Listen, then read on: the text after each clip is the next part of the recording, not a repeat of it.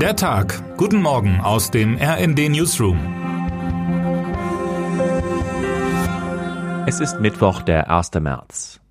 Die letzten Monate war klar, wenn der Energieversorger sich meldet, kann das nichts Gutes heißen. Viele Verbraucherinnen und Verbraucher berichten von enorm gestiegenen Preisen und Sorgen, wie sie das künftig noch bezahlen können. Nun kommt die ersehnte Entlastung. Ab heute gelten die Preisbremsen für Gas und Strom. Kurz erklärt, die Abschlags- und Vorauszahlungen für Gas und Strom sinken mit Hilfe eines Preisdeckels. Privathaushalte zahlen von nun an 12 Cent für Gas und 40 Cent für Strom für 80 Prozent ihres Verbrauchs. Die restlichen 20 Prozent werden zu den bisherigen Vertragspreisen abgerechnet.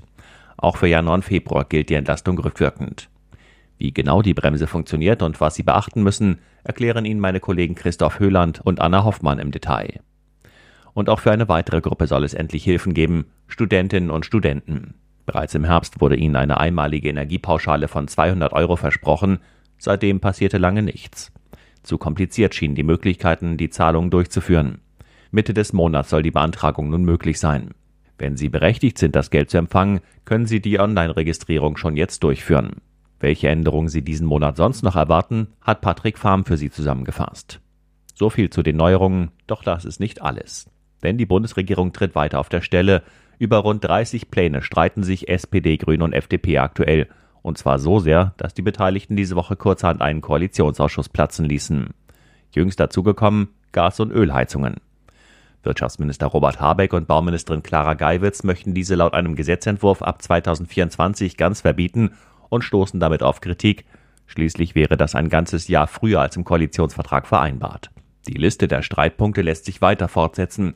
Verteidigungsetat, Kindergrundsicherung, Bildung und, und, und. Meine Berliner Kollegen Markus Decker, Steven Geier, Tim Schentivani und meine Kollegin Alicia Mentgen haben die wichtigsten Punkte sortiert und erklären, worum es geht.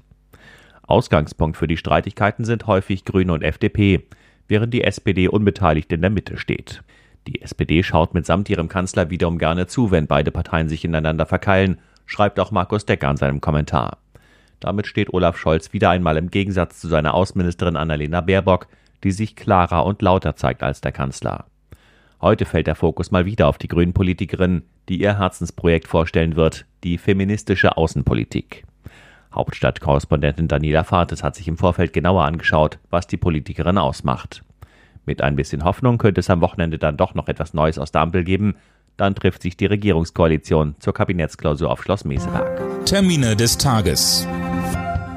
Neu-Delhi. Die Außenminister der G20 treffen sich bis Donnerstag in der Hauptstadt Indiens, das derzeit den Vorsitz der führenden Industrie- und Schwellenländer hat.